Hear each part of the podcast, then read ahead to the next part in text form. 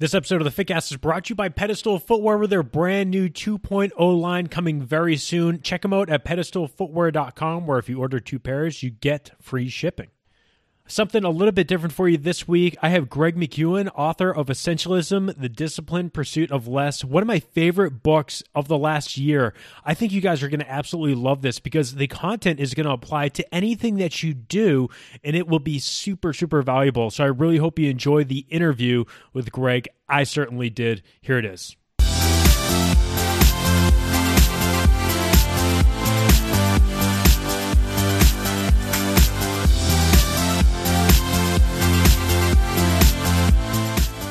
Hello, welcome back to the Fitcast. My name is Kevin Larrabee, and I'm super pumped. This is going to be a great episode because I have a special guest this week. That is Greg McKeown, the author of Essentialism, The Disciplined Pursuit of Less, my favorite book of the last year. Greg, it's so great to talk to you, man. Ah, thank you. That was such a kind introduction.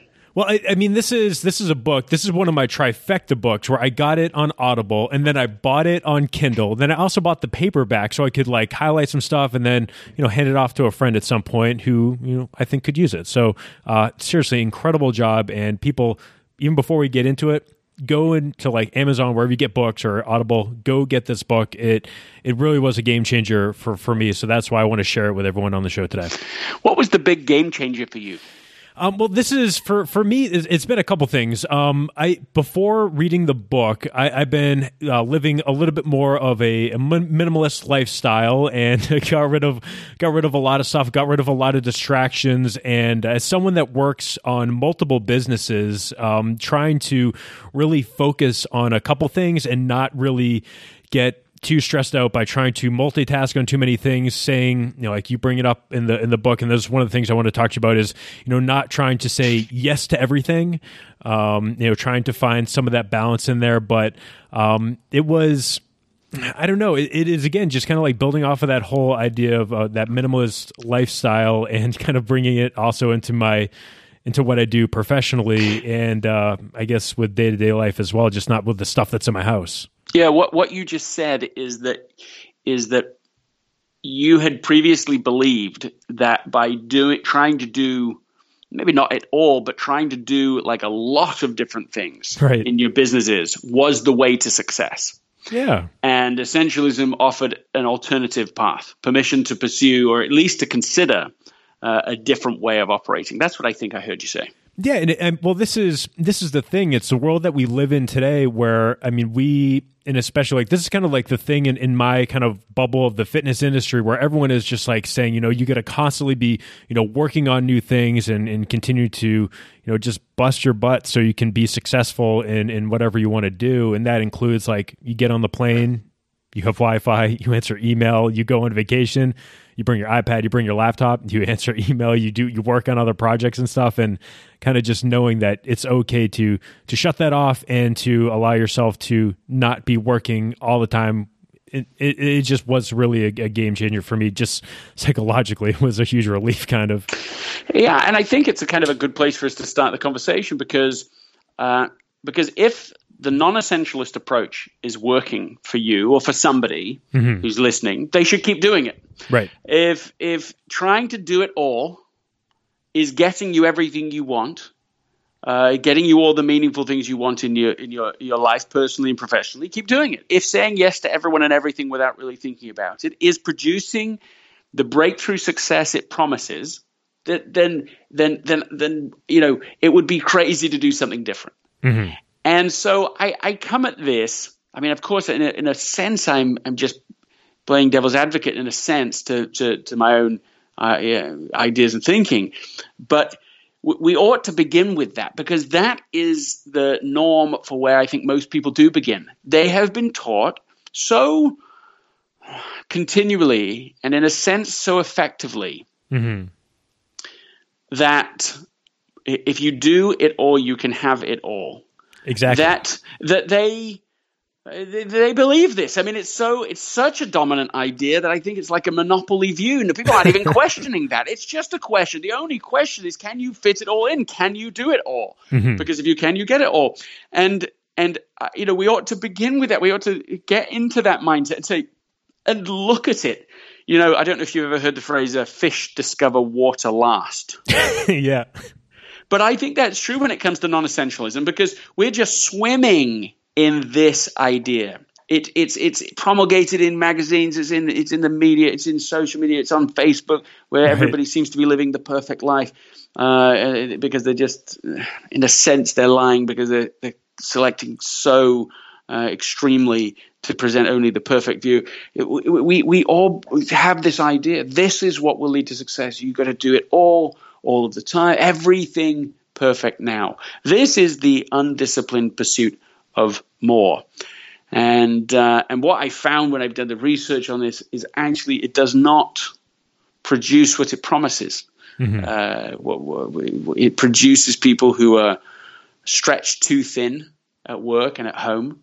It produces people who are busy but not productive.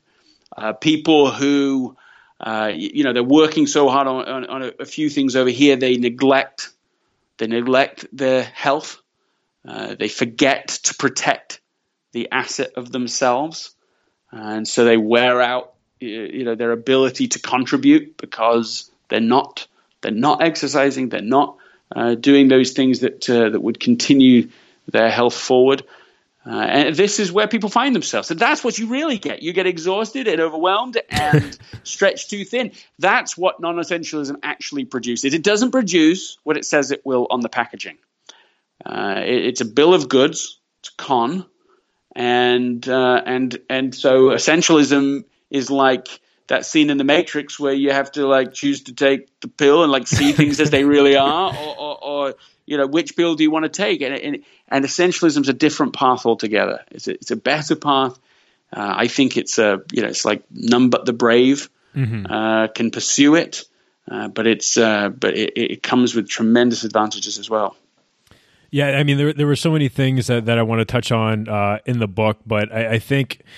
I mean, you, you, brought up you brought up a couple things I just want to hit on uh, for a second, but um, I mean, it, it seems like in the people that I follow, like you said, you mentioned social media, like it is almost cool to take pictures of yourself and mention like I'm so tired. I've been I was working all night, or like here here I am at another coffee shop, like working, and I haven't stopped working all weekend. And of course it's Sunday, so I'm going to work some more and just keep it going. It's like the sexy thing today. I think it is what people see other people doing. Yeah, yeah. And so it is creating, I mean, I, I think we're in a busyness bubble yeah. And so, just like the real estate bubble, where everybody started acting in, in increasingly odd ways. Mm-hmm. And it's not just the bankers. I mean, they, they, they're the ones that got the blame, and maybe that is really reasonable that they got a lot of that blame. But I saw with my own eyes people behaving in odd ways. Mm-hmm. Uh, and certainly ways that now we would all look back and go, oh, that's just crazy. You bought what kind of house at what kind of price and, and, and how many houses? Mm-hmm. Um, and, and so on. Like people act in irrational ways. The, the economist term is irrational exuberance. Mm-hmm. And uh, it, that, that's what always happens in a bubble.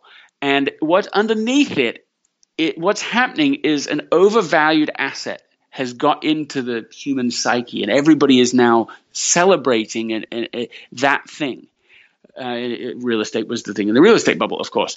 In the busyness bubble, it's busyness, so it's it's it's a it's an extra oddity because in the busyness bubble, the busyness is the asset.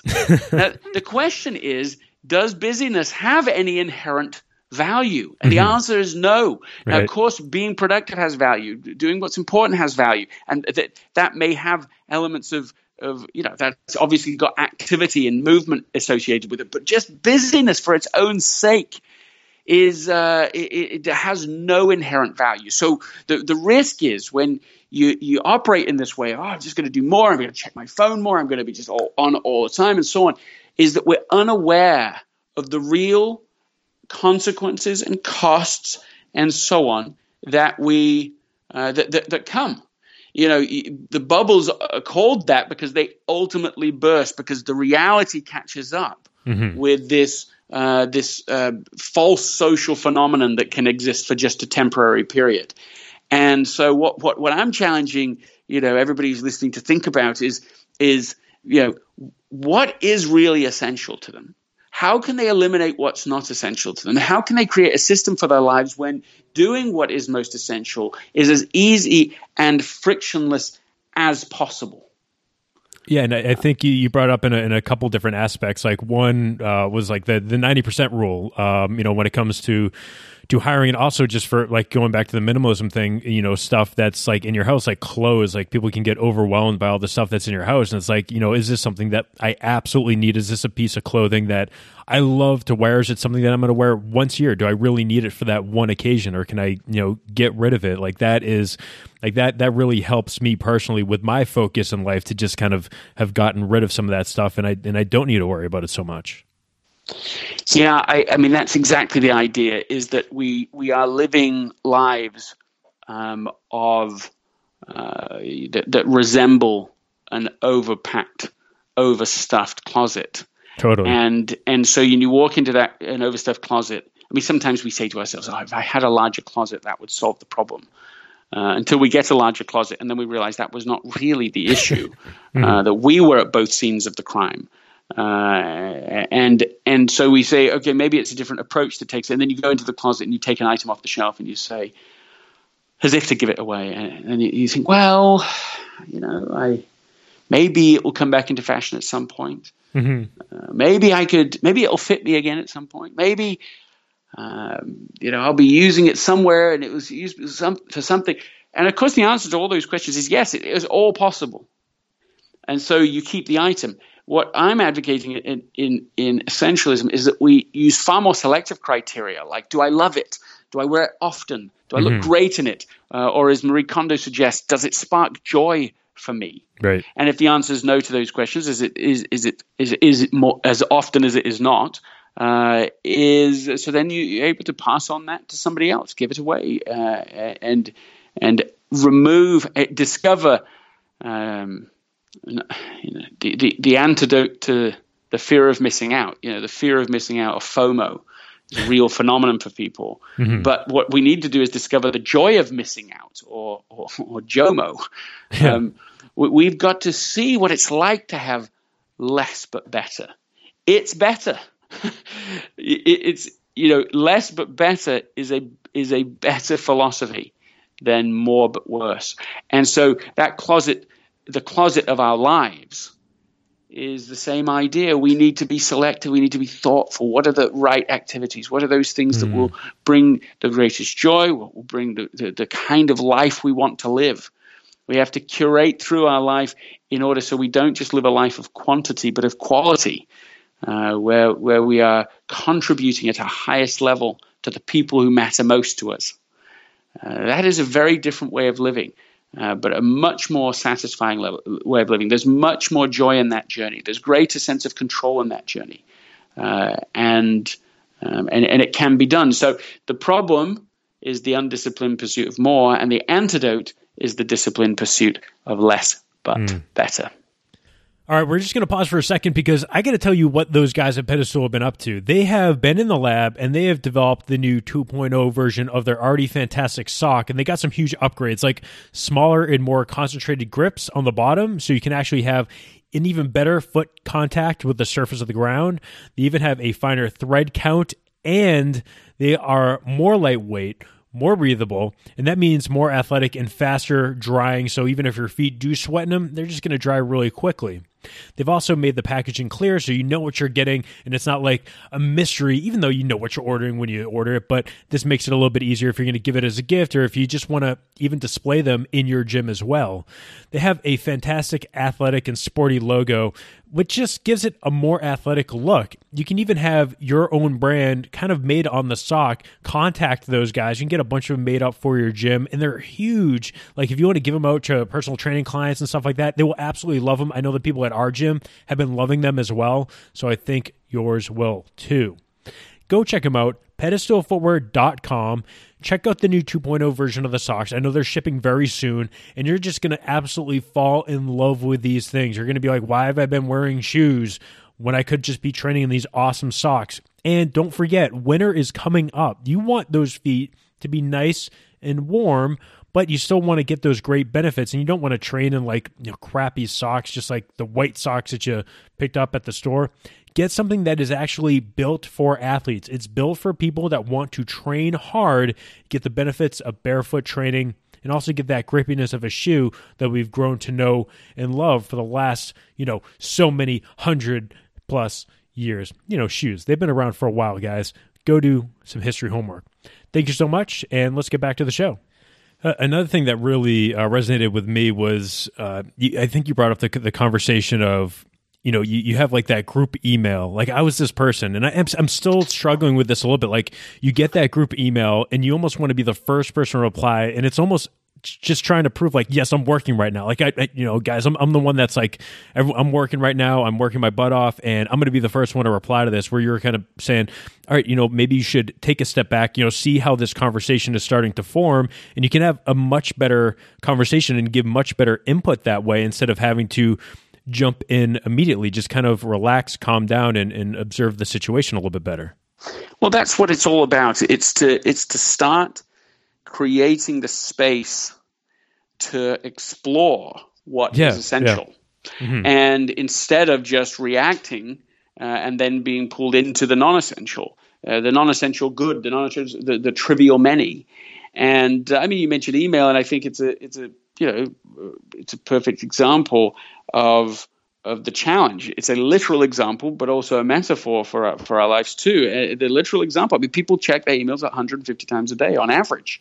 yeah, uh, they check their phones at least that many times. Uh, the highest levels it's 900 times a day. Mm-hmm. Uh, this is addiction, right? It's not sort of addiction. It's not. It's not a metaphor of addiction. It's. It is actually being addicted. And so uh, I mean, in, in, order to be addicted, we need sort of three conditions. The first condition is that something pleasurable happens when we do a thing. Mm-hmm. Uh, the second condition is that sometimes something terrible happens when we do that thing. And the third condition is that uh, the first two conditions are randomly assigned.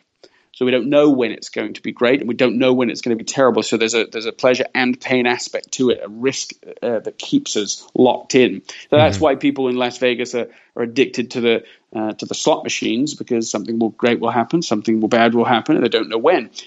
So the same is true with email. Email is the exact same description.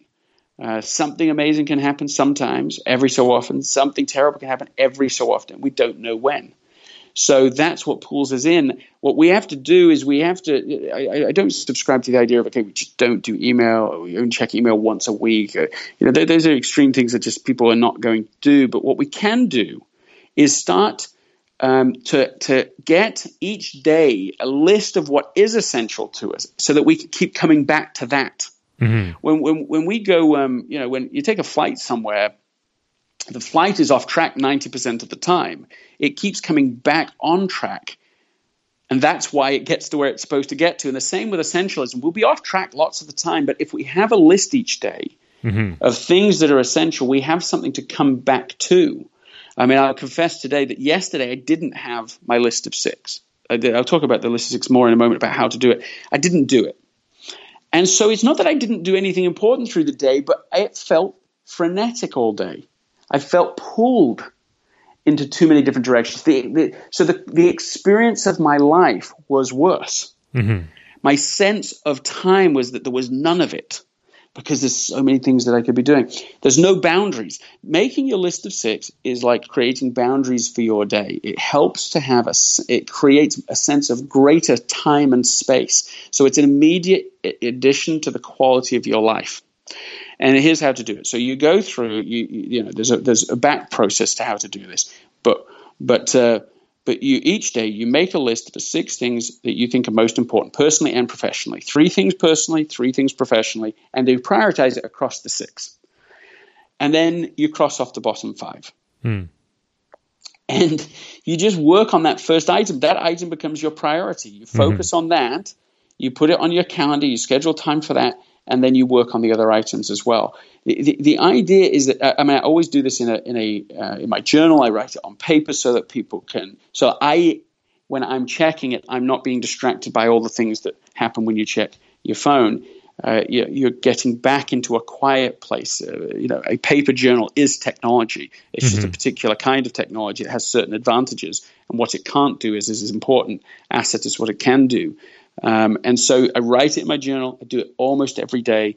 Uh, make the list of six. Look at the actual schedule of the day and say where do those things actually go in my calendar today? Can I can I really put it in? What trade offs do I have to make and admit to right now? Uh, things that I can't normally do, uh, that, that I don't normally admit to. And, and you design a day that really matters. If you can design a day that really matters, then you can repeat that. And if you repeat it enough times, then you can end up living a life that really matters. And that really matters. So this is a practical thing people can do. God, you're like you're like reading my mind as I'm like going through my questions because that next thing I was going to talk to you about was um, you know fi- finding your purpose um, because like you know finding what you really want to to do for your mm-hmm. career like having that purpose every single morning will be what what drives you. So i'm sure like you you've spoken at so many places like like at google at linkedin and stuff. Like i'm sure you know you've gotten that question sometimes is like well how, how do i go find out and figure out what my my purpose is or what my passion truly is? Yeah so you know a lie that these questions aren't one more thing. This is the work of life. That's mm-hmm. the distinction people can find the answers, but not if you approach it as one more thing. I mean, even sometimes I will finish talking about essentialism and the importance of single priority and you know, working at one thing at a time and the most important thing now. And someone will say, "Oh, that was such a great reminder. That's one more thing I ought to do." and I'm always like, "No, I don't think you heard what I was trying to say. I, you know, that's the work." You know, this is why it's a disciplined pursuit. It's a continual, endless thing. You'll be off track, but you keep coming back. You keep working on it. These are the right questions. Mm-hmm. Just keep asking them. Keep creating space for them. They can all be answered. They all will be answered. The answers will come, but you've got to create the space to ask the questions and to think about it and to ponder it and to and to meditate on it and to and to you know I mean for me at least to pray about it too. I mean it's like a you really have to pay a certain price and the clarity will come. But I think it's like you know the the, the mindset shift is to see that this is the work. It's mm-hmm. the primary work uh, uh, of life. So yes, ask what's the what's my highest point of contribution personally and professionally ask what am i deeply passionate about ask what is the need i'm trying to serve in the world ask what does my conscience guide me to believe to lead me to uh, to, to believe is is the most important work i could be doing all of those questions it's like the closet right it's asking selective questions you've got to ask them long enough in life that the answers start to distill and get clearer and clearer until eventually they become very clear. And once they become clear, you move into phase two of being an essential. So phase one is figuring out what's essential. Phase two is making the trade offs, eliminating what is not essential, making quite hard choices about that. And phase three is this creating a system that helps make that second, it makes the, the thing you've selected uh, you know, happen, not on autopilot, that's too exaggerated, but, but happen whether you're really deliberately thinking about it or not. That seems to be the process I think people have to go through. Greg, if I was a better interviewer, I probably would have started with this, but I was really excited to get going. But like what, you know, it, again, this, this book's going to impact so many people, but, but I'm really curious, what, what drove you to, to write this book? What, where did you get the inspiration or what, or what, you know, what caused the, caused it to start? Um, in hindsight, one of the key moments was when I received an email from my uh, boss at the time uh, saying Friday would be a very bad time for your wife to have a baby. wow. I mean, she was expecting, otherwise, that would have been an, even odder thing to write. Yeah. Um, but they, they, they added, because I want you to be at this client meeting. The Friday came, and Friday was, in fact, the, uh, you know, the day my wife Anna went into labor, hmm. and there we are in the hospital. My daughter's born. We, uh, everybody's well because uh, this is clearly essential moment, clearly mm-hmm. the essential day. But I felt pulled in different directions. I'm trying to do both. I'm saying that that's always the answer. See, no trade offs. You don't want to admit trade offs. You just want to try and do both. Can I fit them both in? Mm-hmm. And to my shame, I went to the meeting as well. And so I'm at this meeting. After the meeting, uh, my boss said to me, The client will respect you for the choice you just made. I don't know if they did, but even if they did, surely I'd made a fool's bargain. Surely I had been conned in believing that by doing both I would end up mm-hmm. with more.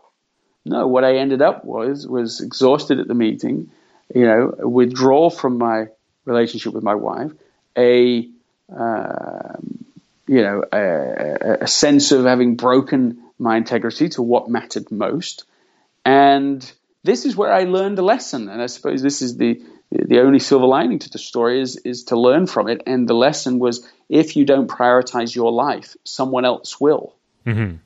So that became something that gave me fire for the deed uh, to go out and study and understand why is it people act the way they do why do they make the trade-offs they make why do they end up doing what they don't really intend to do uh, pulled in too many directions pulled you know in all this description that we've just had why and so the the, the, the book is really uh, an answer to that why, and then the practical suggestions for what we need to do to, resp- to, to, to choose a different life.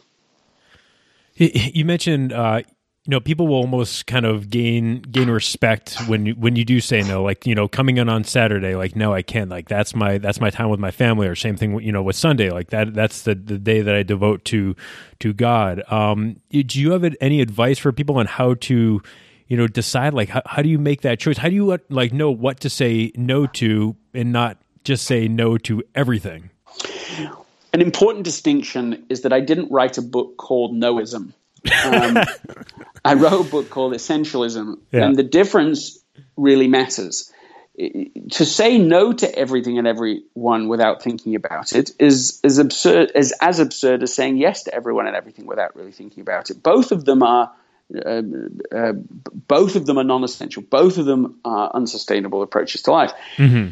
So the key difference is what is essential. You've got to pay the price to come back to that. You've got to create the space. Now, I've suggested it's daily way, but but part of the uh, the sequence or the cadence of essentialism is to hold a personal quarterly offsite.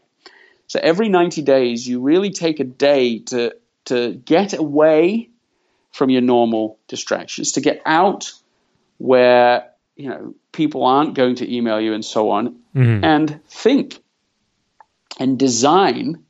Ultimately, design the next ninety days, but certainly design um, you know, the answer uh, t- space to ask the big questions like, "What's my hundred-year vision?" Mm-hmm. Uh, so that, that's a really important question because it goes beyond your own life. Right. What what what do I want my life to be past me? What do I want? What do I? What will matter then? Um, you know, where where will my children, grandchildren be by that point? What contributions can I make that will have made a positive impact 100 years from now? If you start with those kinds of questions, and you break it back, break it down from there, and you say, eventually you get to, okay, well, what are my one year goals? You can't have many, um, because just we can't do that many things if we want to do something big. So you, you sort of get to your sort of three yearly goals, and from that you break it down. And say, okay, well, what do I need to do over the next quarter? And that's the output of your quarterly, personal quarterly offsite is that you have some clear goals that you have selected and trade-offs that you're willing to make to pursue those, to prioritize those over the next 90 days. And then you come back again the next 90 days and do the same. So that means if you do that, what it means is that when you come to your daily planning, you have something to draw from.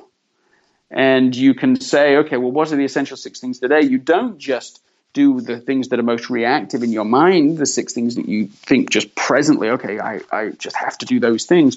You're drawing more and more of those items from these longer term aspirations hmm. so that eventually your daily schedule really does represent your 100 year vision for your life, the things that are really going to have an impact for the longest time. That, that to me is one of the most important uh, changes people can make to really live a life that is essential. I, I, think that's a great place to to, to leave it. I, I, really do recommend that people go. Like I haven't done this before with a book. Like I, I, bought like maybe like fifteen copies of this book, and I've been like giving them to to friends and to and to family members, and, and saying like, hey, like this is this this book could really you know change the way that you go about doing things in life and change your life. Um, and you know, for the audience out there, I, I really recommend that you go and, and pick it up, whether it be on Audible or your, your local bookstore, Amazon, uh, wherever, because um, it's going to be the best, you know, 15, 20 bucks that you're, you're ever going to spend. And uh, I mean, it's actionable stuff. And Greg lays a lot of this, you know, great action kind of plan stuff uh, towards the end of the book as well. So just um, really, really fantastic and, and, one of my favorites uh, in, a, in a long time. Maybe, maybe one of my favorite I, I, guess you would put it in the category of self development books, but um, really great life book. And, and, Greg, thank you so much for, for writing it. Uh, my pleasure to be with you. Thanks so much, and uh, we will catch everyone next week. Don't forget to uh, check out Greg's book. We'll also have links for his website so you can get more of his information, including uh, dates where he'll be speaking. And uh, we'll see you next week. Thank you so much.